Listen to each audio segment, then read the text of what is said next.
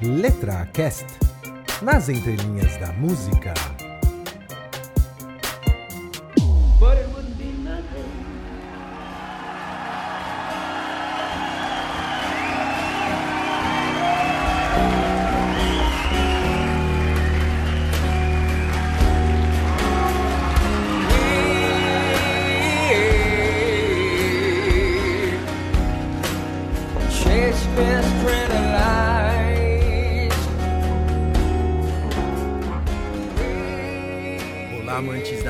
Música, muito bem-vindos ao LetraCast. Meu nome é Flávia Mâncio e hoje eu vou falar de uma música chamada Nutshell, da banda Alice in Chains, que é uma música bem triste, porque ela é basicamente uma nota de suicídio do vocalista da banda, Lane Staley, e que sem dúvida é um grande alerta dizendo não se envolva com drogas, não caia no mundo das drogas. Então vamos entender a, a significado dessa letra de uma pessoa destruída, triste, solitária e muito perto já do fim da vida dela. Eu, inclusive, enquanto estou falando com você, eu tô aqui arrepiado ah, de ouvir essa música novamente e a profundidade que ela tem. É isso aí, então, pessoal. Vamos cair nas entrelinhas de Nutshell do Alice in Chains.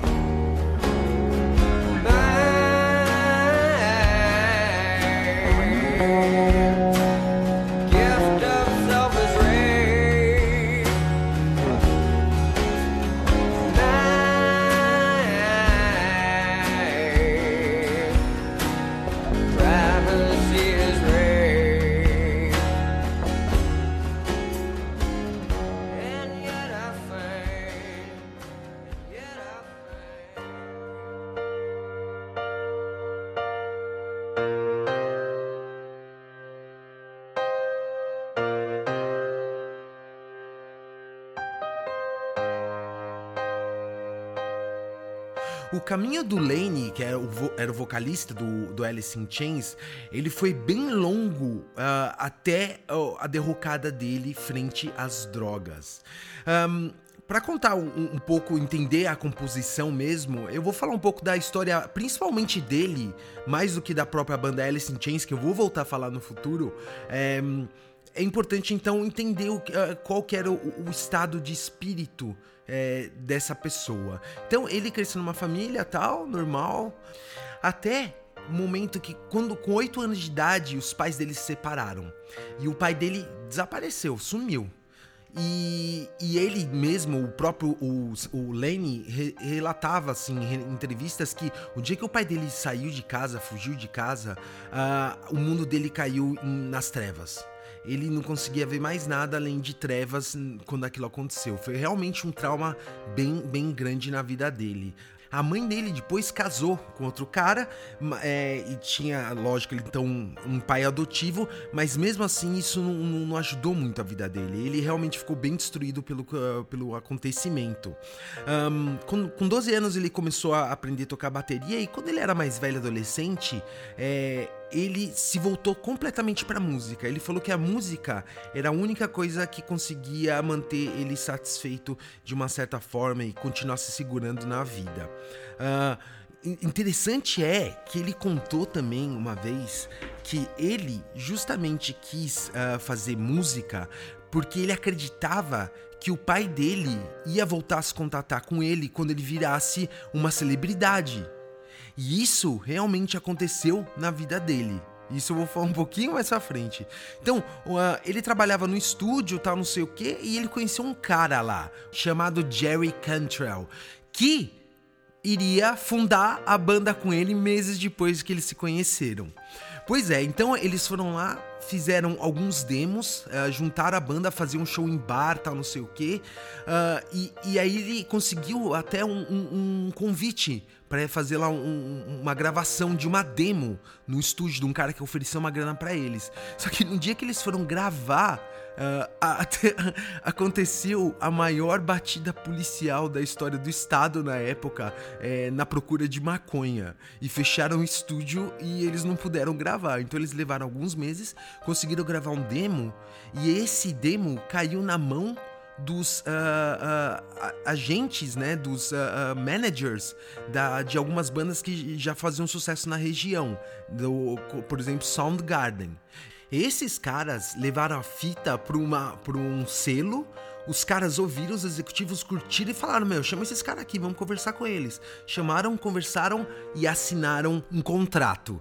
E aí os caras viraram prioridade pro selo. Eles falaram: Vamos colocar esses caras em estúdio pra gravar logo, porque a gente precisa já, não, vamos fazer grana com eles, porque esses caras têm potencial.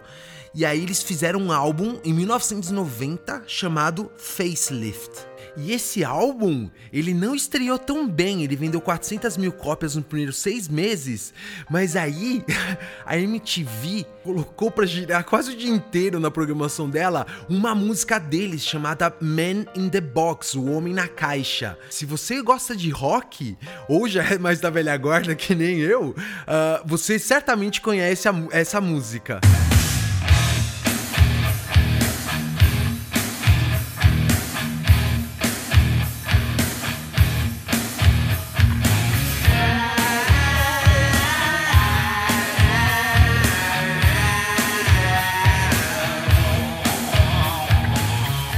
aí os caras fizeram sucesso. Meu, venderam muito disco. O disco, inclusive, foi aclamado na época. E eu lembro que eu era ainda garota, tinha uns 9 anos, e é, a, a estre- estreou a MTV Brasil, né? E, e- e eu ainda moleque, né? 9 anos, achei o máximo. Nossa, música, olha, vários clipes. As músicas não são só no rádio, né? Que a gente ouve, tem uns clipes agora, tá não sei o quê. Então, eu- já conhecia a música da rádio, mas aí eu vi na MTV era bem mais legal. E eles foram basicamente, então, quando eles estouraram, o início do movimento grunge que existiu em Seattle, nos Estados Unidos. Eles eram de Seattle. E quem, quem quais outras bandas fizeram parte desse movimento? Nirvana, Pearl Jam e Soundgarden. Todas as quatro bandas da mesma cidade. Tanto é que esse disco foi gravado um ano antes do lendário Nevermind do Nirvana e do Ten do Pearl Jam. Então eles apareceram um pouquinho antes. O Nirvana já tinha gravado em 89, o primeiro álbum deles, mas eles estouraram de vez com Nevermind, que foi um ano depois então desse álbum Facelift. Então, fez sucesso, os caras falaram, beleza, mano, os caras são bons mesmo, já vamos colocar eles pra fazer um outro disco. E em 92, eles lançaram o álbum Dirt, que significa sujeira. Cara, esse álbum estourou de uma maneira absurda. Eles venderam 4 milhões de cópias. 4 milhões. E aí, por que, que ele estourou? Porque ele tinha simplesmente estas músicas, começando por Them Bombs, que é essa.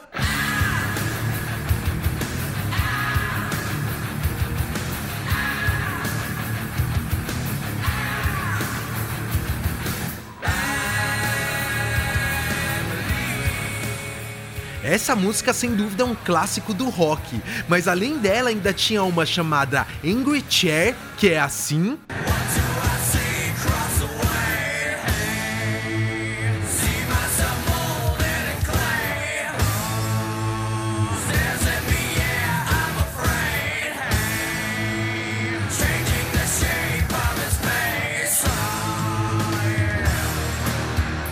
Uma das músicas mais conhecidas da carreira deles, e encerrando por um outro mega hit desse disco, Dirt, que é a música Wood.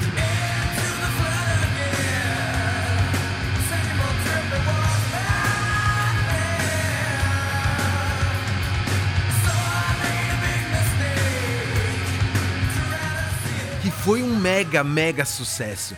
Então o que aconteceu? O álbum estourou de vez, a- colocaram eles pra fazer turnê mundial, eles fizeram uma turnê mundial, tocaram em tudo quanto é canto, ficaram milionários, ganharam muito dinheiro já e voltaram pra Seattle. Chegando lá, o que, que aconteceu? Eles esqueceram de pagar o aluguel e a casa deles estava interditada. E aí o que eles fizeram? Tristes, lógico, né? Eles se mudaram pro estúdio. E lá eles ficaram um tempo e aproveitando assim pra desestressar um pouco de uma desgastante turnê mundial, somando-se a isso os problemas de droga que o Stanley já tinha e que agravou muito durante a turnê. E quando eu digo problema com droga é coisa pesada. Ele usava heroína, fumava crack, é, cheirava cocaína. O, o cara tava, mano, é, já começando a ficar bem, bem destruído. E ele já, já mostrava o quadro de depressão dele desde a época da separação dos pais, que eu comentei, uh, ele começou a realmente se afundar cada vez mais no estado de droga, e ainda mais drogas como heroína, cocaína que trazem depressão, e foi aí que aconteceu uma coisa que agravou de vez o estado dele. Ele reencontrou o pai dele. Lembra que eu falei no começo que uh, ele esperava, ele fazia música porque ele esperava ficar famoso, virar uma celebridade para que o pai dele pudesse voltar a vê-lo, para que ele pudesse reencontrar o pai. Pois bem, ele reencontrou o pai depois que ele começou a fazer sucesso. O que, que aconteceu? O pai, ele uh, era usuário de drogas durante anos, voltou a encontrar o Stanley, falou que estava limpo, tal, não sei o que, e aí ele começou a usar droga de novo. E aí começou a usar droga com o próprio filho, com o Stanley. Isso foi uma bomba para ele. Porque imagina a frustração, ele deve ter realizado durante é, toda a juventude dele reencontrar o pai e ter um bom relacionamento. E ele é exatamente o contrário. O pai dele chegava chapado, ficava chapado, só queria sair com o filho para ficar chapado o tempo inteiro e em show tal, não sei o que. Você tem noção do que, que é isso? Então, para uma pessoa que já estava atrapalhada, isso atrapalhou muito mais. Começou a se afundar um quadro depressivo cada vez mais e mais e mais. Começou a ter pouco contato é, com a família, essas coisas. Então, assim, eles é, se refugiaram nesse estúdio, pegaram um dia lá as guitarras acústicas deles e falaram assim: ah. Vamos desestressar aqui junto e tal, vamos gravar alguma coisa, vamos tentar fazer alguma coisa aí, uma parada mais acústica, já que a gente já faz as guitarradas aí que vocês estão ouvindo, né? Então eles uh, foram lá e compuseram um clássico, um álbum chamado Jar of Flies, que seria um jarro com moscas, né? Um, esse álbum também tem vários clássicos deles. Entre eles está a música chamada I Stay Away, que é assim.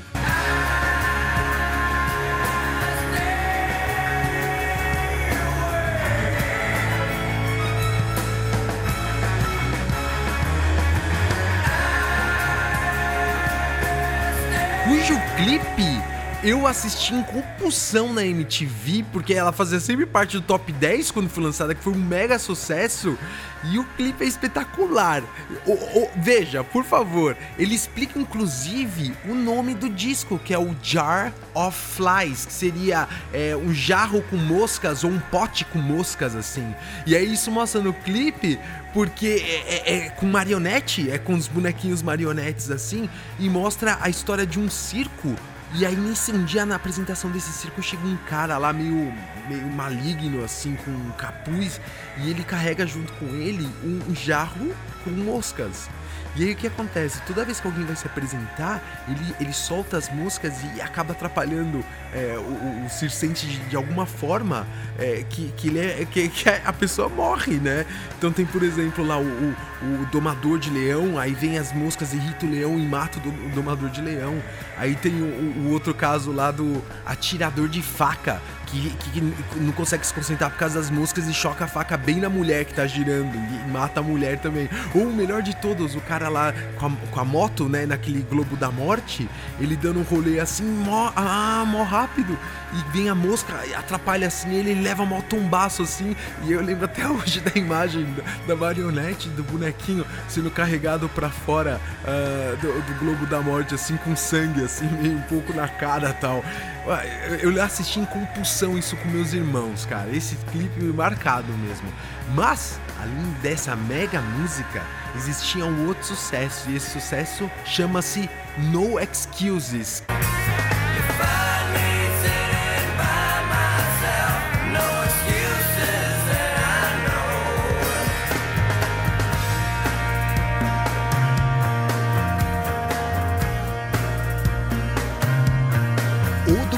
Sucesso deles e nesse você já começa a ver um pouco da guitarra acústica que eu falei que eles levaram pro estúdio com eles.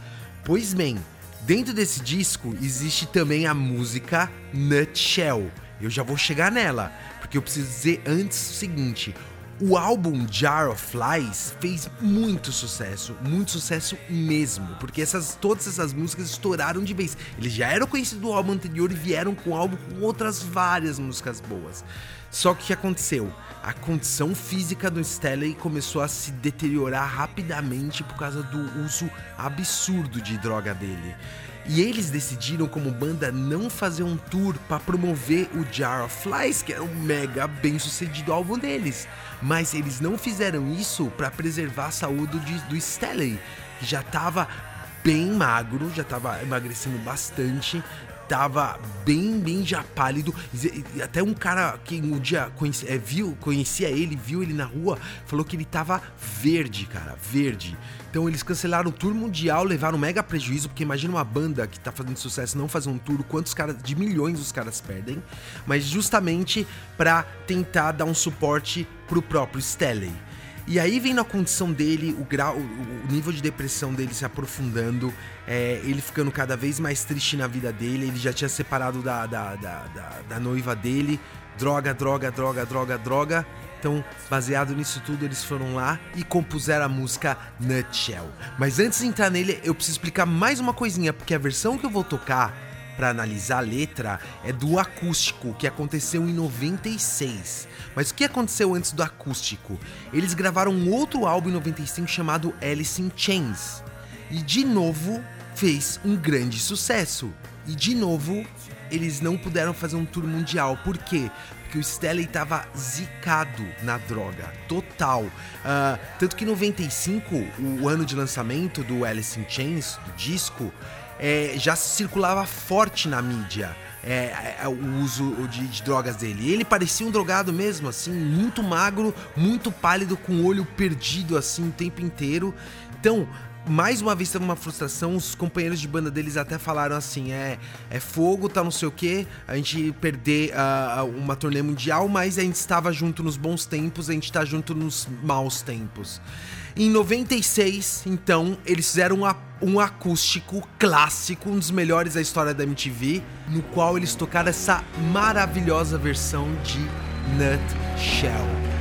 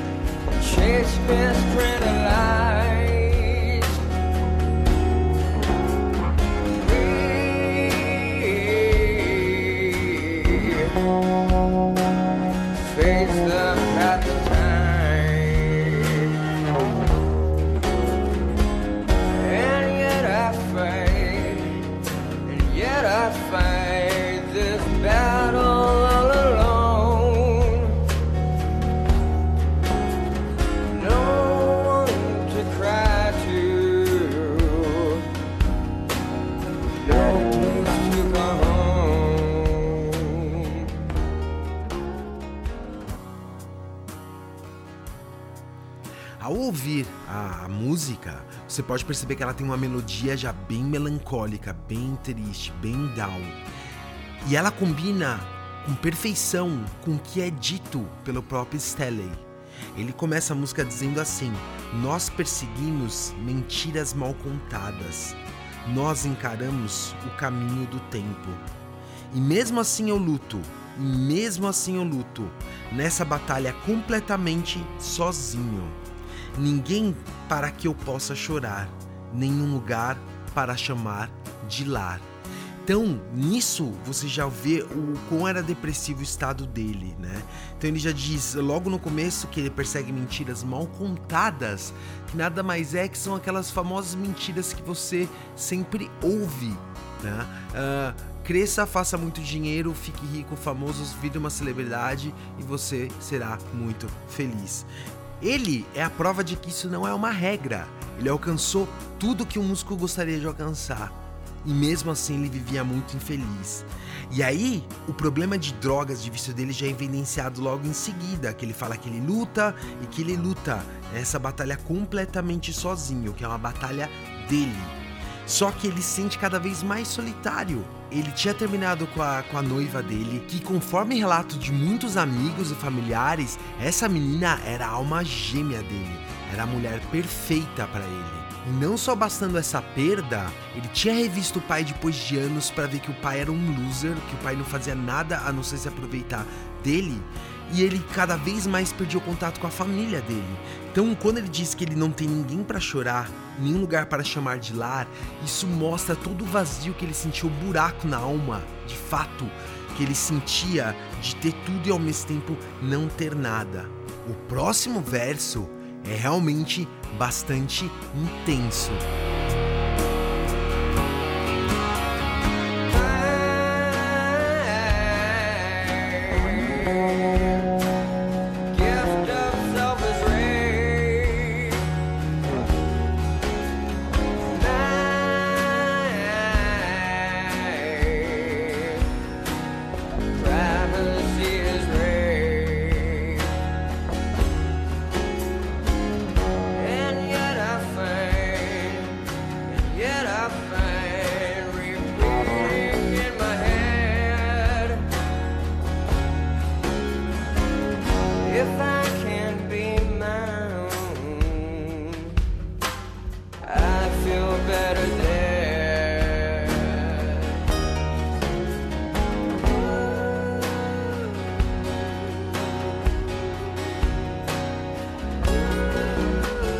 Essa parte é realmente muito intensa, porque ele diz: Meu amor próprio foi violado, minha privacidade foi invadida.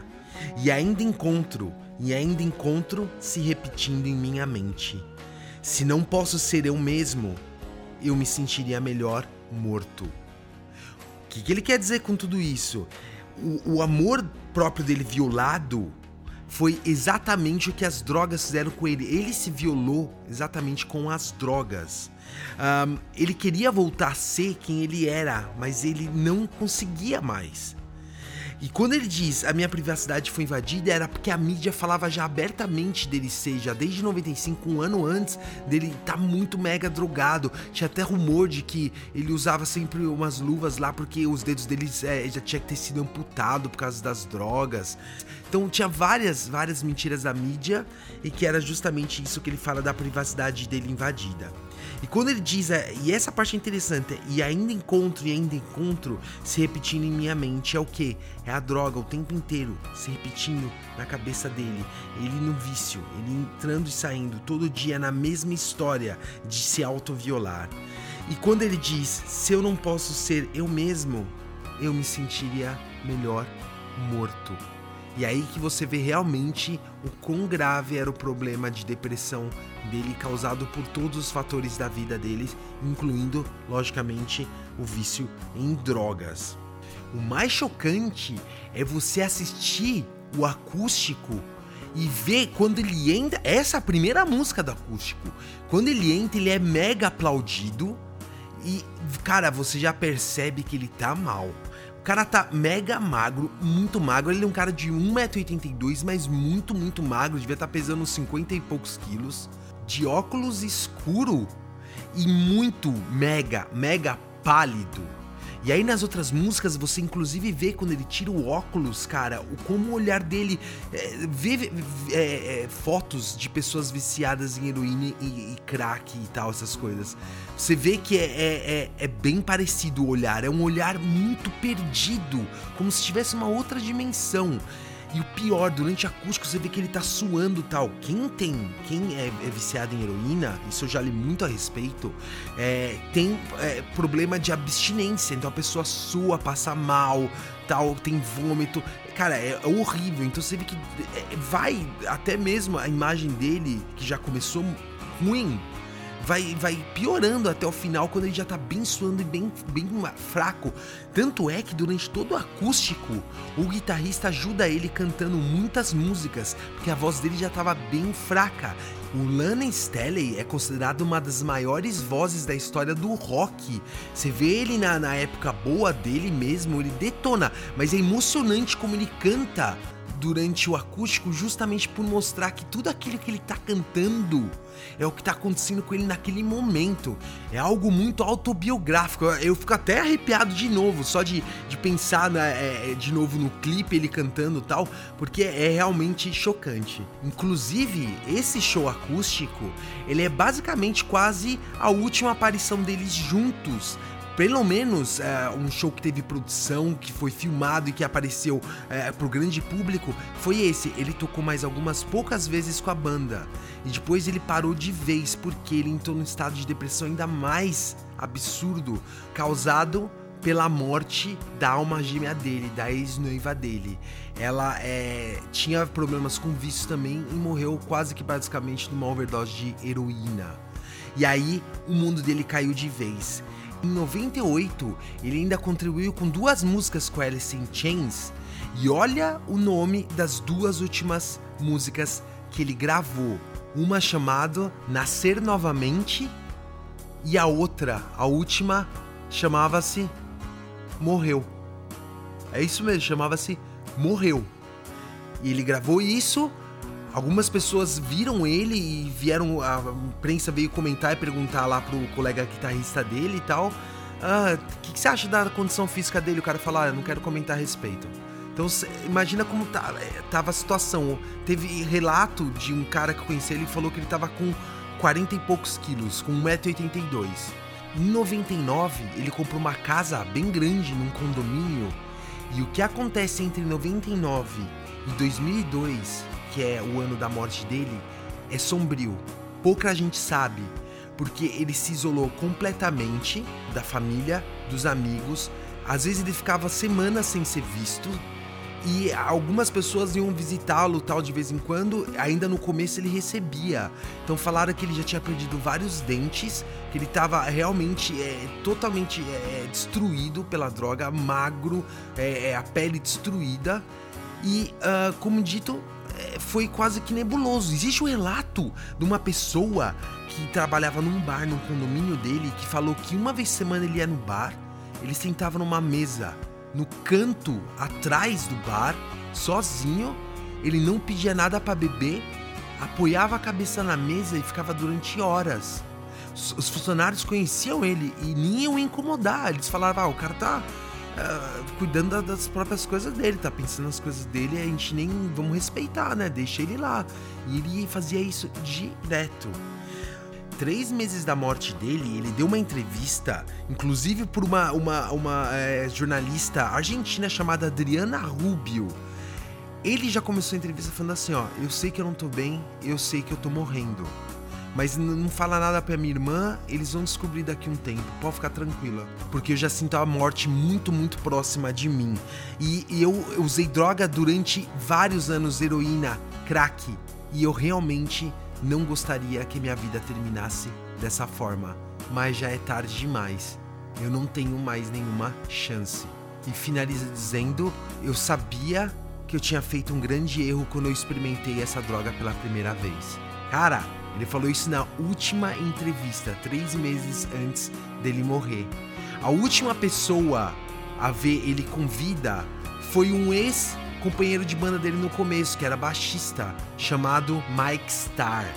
Esse Mike Starr morreu em 2011 também, de abuso de droga. Ele, uh, durante anos a vida dele lutou contra as drogas também.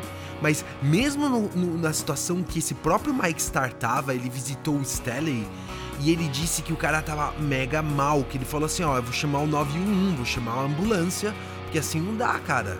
E aí o, Stanley falou, não, não, não faz isso, não faz isso não, isso vai acabar com a nossa amizade, tal, não sei o que. E o cara é, ficou puto, brigou com o Stanley e saiu da casa, saiu andando, gritando, tal, não sei o que. E as últimas palavras do Stanley foi no momento que ele foi até a porta e falou pro cara assim: Não, não dessa forma, não me deixe dessa forma e foi a última pessoa que ouviu e viu ele na vida. Acredita-se que ele morreu um dia depois. Por que acredita-se? Porque ele não foi encontrado de imediato. Ele foi dado como morto porque durante duas semanas não havia movimento bancário na conta dele, o que era anormal. O gerente observou isso e ligou para a mãe dele. A mãe dele mandou a polícia quando eles arrombaram a porta, ele estava deitado num sofá, com uma TV ligada em estática e com vários apetrechos de, de drogas ao redor dele. E ele estava pesando 39 quilos quando encontraram ele duas semanas depois da morte. Um fim realmente muito, muito, muito triste, uh, refletido completamente na música do próprio Alice in Chains e nas letras do Lennon Stelling. E é um conselho claro, e, e eu dou esse conselho também, principalmente se você é jovem que ainda está se formando. Saia dessa rota de colisão com droga. Isso daí vai destruir sua vida, sério. Se afaste desse negócio de cocaína, é, heroína, crack. Isso vai te levar para um lugar, cara, obscuro como foi a vida desse rapaz. Então, uh, evita. Como ele mesmo disse na entrevista, eu sabia que eu fiz um grande erro quando eu provei essa merda, essa droga pela primeira vez. Então é uma mensagem clara, você deve ser um amante de música. Essa é uma música espetacular, como dito, uh, autobiográfica. Veja o clipe dela no Unplugged, veja como era, uh, como estava a situação do, do próprio Lennon Staley. E cara, é, é deplorável, cara. É, é muito, muito, muito triste mesmo. E aí o rock perdeu, lógico, mais uma grande estrela de uma forma muito, muito triste mas a voz dele é imortal e tá aí, te dando os conselhos e falando. Ouça, escute, por isso mais uma vez eu falo, letras de músicas, ouçam, elas têm muita coisa a trazer para sua vida, muito aprendizado e muitas vezes pelos erros dos outros, como foi o caso do Lennon Stelling.